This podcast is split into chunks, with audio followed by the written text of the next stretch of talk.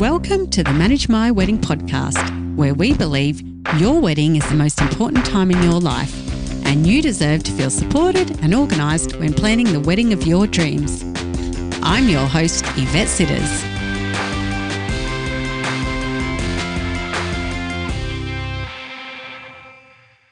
Welcome back to the Manage My Wedding podcast, episode 14.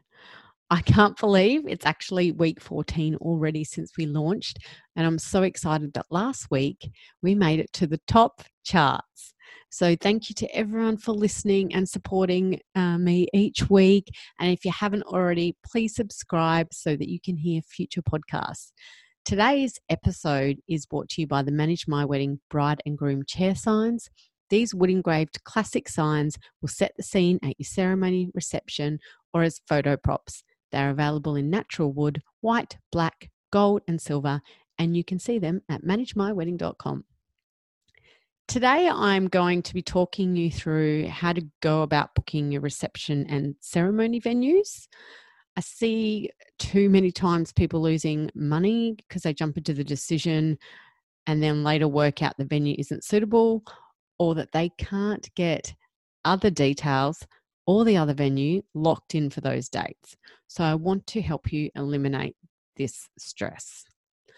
So, my first suggestion would be know the selection of dates that you like. You need to have a selection because quite often the ceremony venue might be available, but the reception venue isn't available. Or it might be a really popular venue. So, you need to consider a Friday night or a Sunday or if everyone's traveling, you could go Thursday. Or you might get the reception and the ceremony venue available, but then your auntie who you definitely are having as your celebrant is already booked. So just have a selection of dates available and be flexible. And if you have your heart set on a date and it's maybe your anniversary or Valentine's Day or it's something special, then you have to be flexible on the venues. So you, you can't always have it both ways, unfortunately. And before you even start looking, know how many guests you have.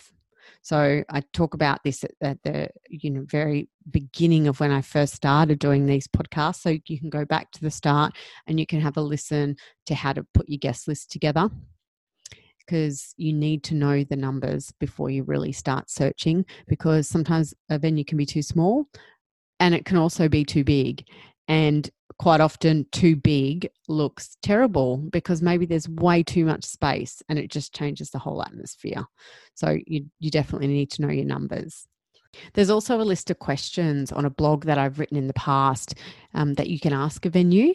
So have a look back through. I'll put the notes in uh, the link in the show notes, and there's eight questions that you can ask your reception venue before you book. So it's a good idea. Maybe take that with you if you go if you're heading to the venue for a tour or what venues might call it a show around.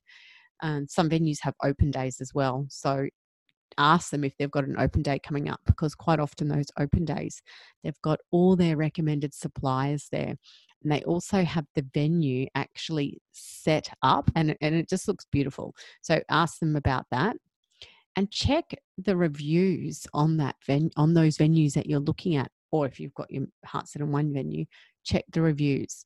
Look online, see what Facebook says, have a look and see what Google says, and even jump on the wedding Facebook groups and ask people that have had weddings there for a review or if they've attended a wedding there and ask people to share their photos. So many people are so happy to help other people that are planning their wedding. And I see this all the time in Facebook groups, people just helping each other. So consider that as well.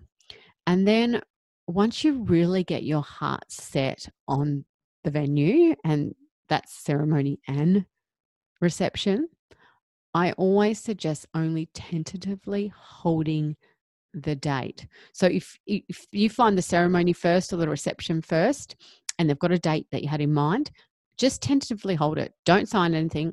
Don't pay them. They always give you a certain amount of days anyway to confirm. And then check that the other venue also has the, uh, the same date available and check your suppliers as well. some suppliers you might not be worried about. So you might not be worried about who you're getting your cake through and those sorts of things. But you might have your heart set on a celebrant or a band. So those things that are really important to you, just check that they have those dates. And then you can go ahead and confirm.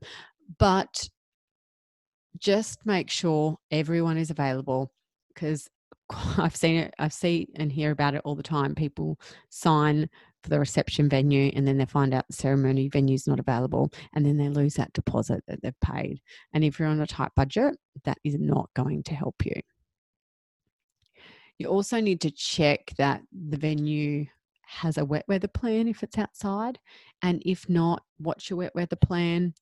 If you're stuck for wet weather plan ideas, have a listen to one of our recent um, podcast. I'll, I'll, pop that in the show notes also, just talking about having a wet weather plan and how important that is.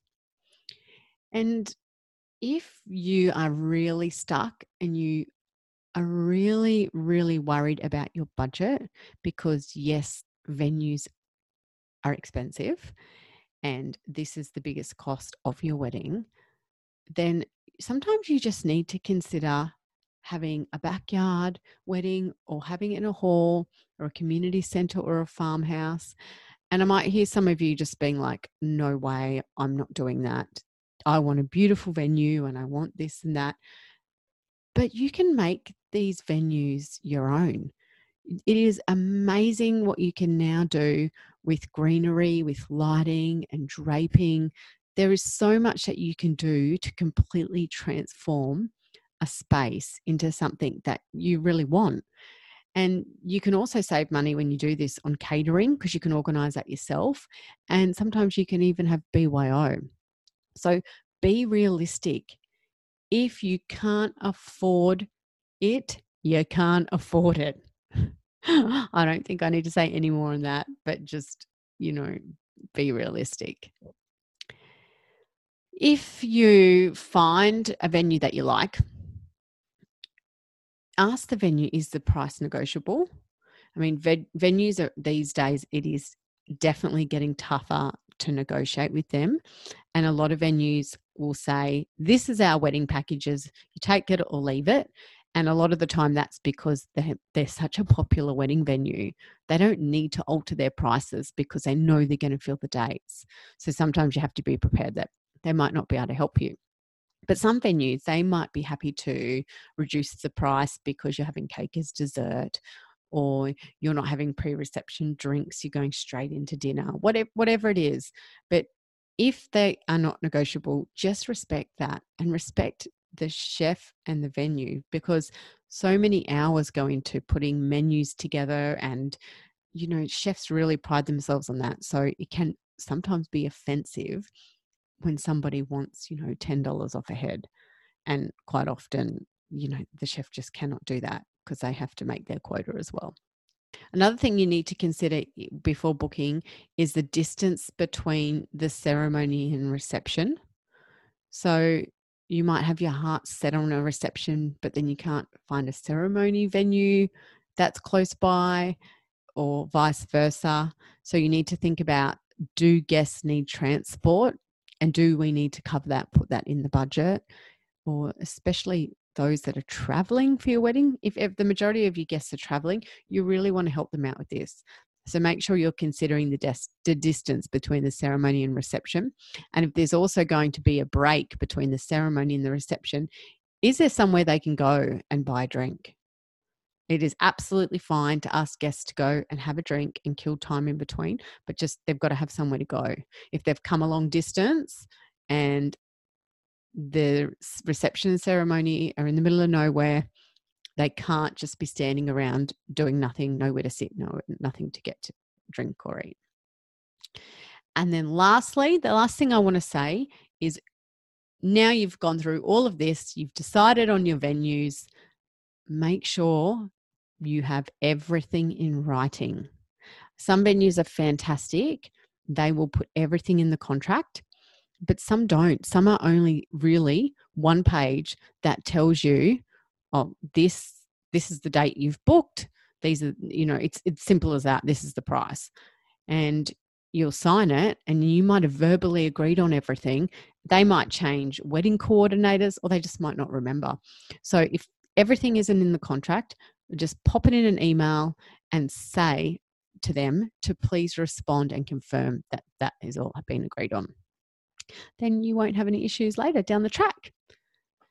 So I'm going to end it here as I think I've given you enough to think about before you go off and book your ceremony or your reception venue. Just remember that as long as you're flexible with your dates, your venue will always have somewhere to fit your wedding. So don't rush off as soon as you get engaged and book your venues. So thank you for listening. And until next time, enjoy being engaged and staying organized and stress free while planning the wedding of your dreams.